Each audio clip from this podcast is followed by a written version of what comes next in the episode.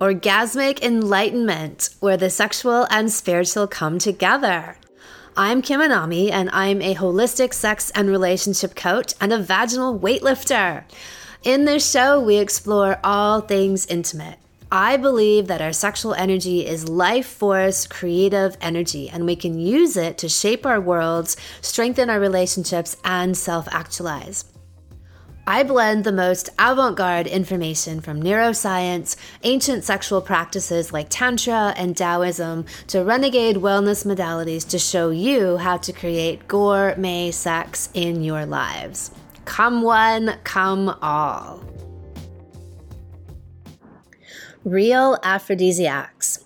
The word aphrodisiac is thrown around a lot. So what does it mean? Well, it's something that arouses sexual desire. And all kinds of things are apparently aphrodisiacs, from chocolate to strawberries to oysters. But are they really? Typically, these foods are containing some kind of vitamin or mineral or amino acid that is a precursor to sex hormone production. And even sometimes not at all. It just might be tangentially related to feeling good. Like, for example, chocolate produces phenylalanine, which makes you feel kind of blissful. And sure, this could be a good segue into lovemaking, but none of these things qualify as true aphrodisiacs. A true aphrodisiac generates signs of sexual arousal, from increased lubrication, easier erections, longer lasting erections, and a higher libido. And there are often associated reproductive benefits like prostate health or easier menstruation and menopause. For all of that, we would have to look to herbs. There is an actual medicinal class within herbalism for plants known as aphrodisiacs. I have been a proponent and user of medicinal herb use, and they've been the mainstay of my wellness regimen for the last 30 years. So first, I want to take some time talking about herbs as medicine, and then I'll get into some specific aphrodisiac plants. In this episode, I'll share 5 all-natural, organic, safe, and powerful herbs that have been scientifically proven to improve your sex life, and I will give you their dosage instructions. So growing up, I was quickly disillusioned by allopathic medicine and its many band-aids and few real answers and complete lack of healing. I began studying herbal medicine when I was 18, and then I started to grow my own herbs and food when I was 22, and I've been using them ever since. I don't even have Tylenol or pain relief medication in my house, let alone something stronger than that. I haven't used pharmaceuticals for decades. What I do have is a herbal pharmacy. I keep certain herbs on hand for acute issues. For example, I have immunity herbs for when I start to feel a dip in my immune system. I'll take those. I have herbs for parasites because I travel in the tropics frequently, and if I feel like I might have eaten something that was a little bit suspect, I quickly take some of those. And I have lots of first aid topical herbs, and that's really it. Indigenous cultures all over the world have cultivated relationships with plants that are native to their regions. And through their own intuitive observations, or maybe even watching animals, they've compiled their own first aid kits a la nature to serve all of their needs. So because we live in a pharmacracy, that we know that is a culture that is dominated by the big business aims of pharmaceutical and allopathic medicine, there has been a centuries-old smear campaign against herbal medicine. And at the turn of the last century, there was a deliberate movement to squash all herbal remedies in favor of pharmaceuticals. Now, do you know why this is? You can say, okay, money, but there's a more specific reason than that. And that is because plants cannot be patented. So what happened, so if you create a synthetic version of something, if you essentially rip off a plant and create a version of that in a lab, then you can patent that.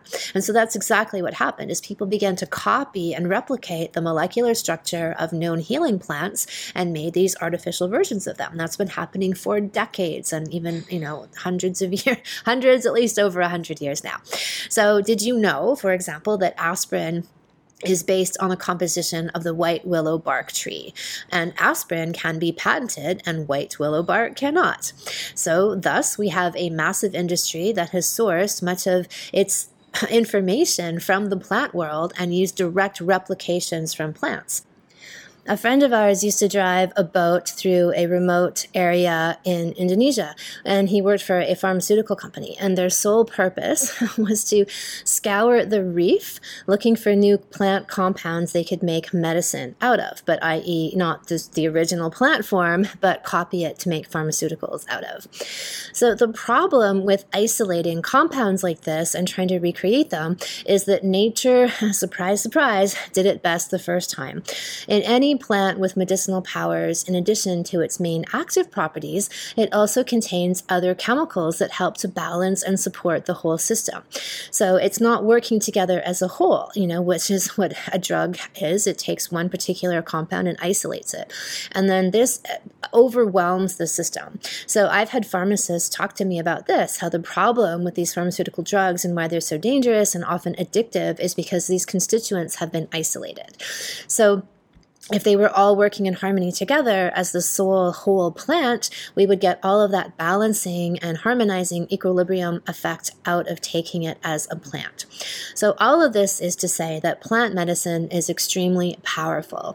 And the only reasons you don't hear about it as a realistic option are, like I said, there's this withholding information and smear campaigns to get you to buy drugs instead.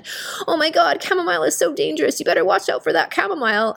Meanwhile, we have, nearly a million people a year dying from the cause of iatrogenic medicine, right? So either side effects or the direct effects of pharmaceuticals and other procedures that are being done. That's what the actual danger is, not in a bunch of chamomile fucking tea. So we have this massive opioid epidemic in America right now. I think it's 1 in 5 people are on antidepressants. It's fucking insane. So we've got all of this going on, and yet people try to rail against, oh no, that comfrey leaf might not be safe. It's just smear campaign. And then the other reason you don't hear about these things as viable options is just ignorance. People no longer study the ways of plants. They're discouraged from doing that, and so they don't even know how to dose them and use them for their true purposes. The other major difference between herbs and pharmaceuticals is that herbs are typically taken for a short period of time to balance out the system, and they have curative effects, meaning they have permanent results. Drugs, on the other hand, tend to be either temporary but generally permanent, lifelong band-aids, like with hormones or antidepressants. Oh, you've got this imbalance. You'll need to be on these for the rest of your life. So let's talk about, I'm laughing about this, but it's really a sad lie that so many people are sold. So let's talk about potency and dosages with herbs. So the most effective way to take any herb is through a tincture. So this means that a whole mass of plant matter is put into a giant container or jug of alcohol, and the alcohol extracts all of the active and medicinal qualities from the plant. So this is far more effective than just crushing up the herb, taking it as a pill, or even as a tea. Alcohol pulls everything out. So many of you know I don't drink alcohol myself, but I do take tinctures. And so if there's a tincture that's been extracted in alcohol, I take it. It doesn't, cause a problem for me, but I'm not drinking alcohol, let's say, because I was an alcoholic or for religious reasons. So if you are in that category, then you can put your drops of tincture dose into warm or hot water and let it sit, and then the alcohol will evaporate out. So then we come down to potency. Most tinctures that are sold in, let's say, Whole Foods or your average health food shop use a ratio of 5 parts alcohol to 1 part plant. And this is a very, very weak potency. It's super diluted. So those little echinacea bottles you buy at Whole Foods, maybe like a 30 ml bottle, you'd pretty much have to drink that entire bottle in a day or 2 days to get the actual medicinal benefit of the herb because it's so diluted. So a solid, useful ratio is 2 to 1, 2 parts alcohol to 1 part plant. That is powerful. So plants are even more powerful when you do conscious work to amplify their benefits. So I'm all about not giving band-aids, not giving quick fixes. I'm all about the idea that you do the deeper internal work and you can affect all kinds of changes in your life. And so herbs, as powerful as they are going to be even more powerful and longer lasting when you take them in conjunction with doing your own inner work. And so, you know, I don't believe that, let's say, libidos just evaporate at random or someone's hormones go out of whack with no correlation to what's happening in their life, their emotions, and their relationship to themselves and their partners. There is always a connection. And so even though I far prefer the use of herbs for all of the reasons I've said here, I still don't look at them as like, just go take your herb and that'll take away your libido problem. Yes, they're very powerful and effective, but I think of them as a boost and a kickstart, meaning we address our issues multidimensionally. I would look at someone's patterns and behaviors in their sexuality and their intimate relationship. And if their libido is stalled out as a result of that, as is usually the case, then giving them a physical remedy at the same time means that we're treating on all levels and we'll see results even faster than if we treat in isolation. So I'll give you an example. I had a friend years ago, and she was involved with this guy, and they have the typical story of how the first couple of years they were all over each other, had sex all over the place all the time, and then 5 or 6 years into the relationship, she's telling me that she has a, quote, low libido. My libido's really low. And at the same time, she's having all of these arguments with her partner. They're fighting all the time. She's constantly blocking him on her phone and stuff, and these big fights. And then, I'd watch, and they'd actually be text fighting, like instead of getting on the phone and having a proper fight or doing it face to face, they're having these massive text arguments that I just find kind of amusing. Anyway, so she is not connecting the fact that they are disconnected in themselves, they're disconnected in their relationship, they've had this giant pile of issues in their relationship that hasn't been resolved with the fact that she has a low libido. I connect that. So the ideal situation is that people are doing their inner work, they're working on themselves, working on the relationship, and then you take a herb like this and that'll just knock it out of the ballpark. I mean, look, there have been all these scientific studies done on these herbs and they have results no matter what. So these people in these studies aren't necessarily working on their relationships, you know, they're just taking the herbs. But I'm saying, so A, they're powerful baseline on their own, but if you want to knock their power into the stratosphere, then you take them in conjunction with doing this multidimensional work. So the other difference between, I'd say, drugs and herbs is that herbs are typically taken for, and this really depends, but I would say on average like a 6 to 8 week course, meaning a week isn't going deep enough to do the true work of healing and resurrecting. Herbs are taken twice a day, once in the morning, once in the evening for 2 months or so, or just under that. And again, this varies widely. Like if you were really looking to look at specific issues, you could speak to a herbalist or a naturopath specializing in this, but you need to have a concentrated period of time that isn't like a couple of years generally, depending on what you're treating. I guess some maybe deep issues, it could be longer. So this, let's say a couple of months is typically enough time to really affect a change. The idea is that you get in and you get out without creating some kind of long-term dependency. What's also fascinating to me is that pretty much all of the herbs, if we're getting back into aphrodisiacs now, that are considered to be legit aphrodisiacs also have mood-boosting properties. Happy genitals, happy spirit. So they support the system all around to boost everything from sexual and adrenal hormonal flow and function to increasing your powers of concentration and endurance. So let's now take a look at some of the most powerful libido boosters on the planet. Saffron. Saffron would have to be number one. So you know those little orange filaments that you sometimes maybe put in your curries, but you buy them and there's like 3 filaments in the little glass for like $20. So saffron has been used in Western and Asian medicine for millennia. Historical use of saffron has been found in these 3,600-year-old frescoes in Greece, and it also has been known to, quote, cause a person's person's heart to be happy, which is directly quoted from a traditional Chinese medicine text. Recent studies have been done revealing saffron to be not only a powerful aphrodisiac, but an antidepressant. So whilst comparing the effects of saffron to Prozac in mild to moderately depressed people, the results were identical. In both sexes, saffron has been found to increase libido, stamina, and sensitivity of the sexual organs, as well as regulate hormones. In men, saffron boosts sperm motility and quality, and it's effective in treating erectile dysfunction, particularly in those taking antidepressants, and it supports more and longer-lasting erections. In women, saffron has been clinically shown to increase arousal and lubrication.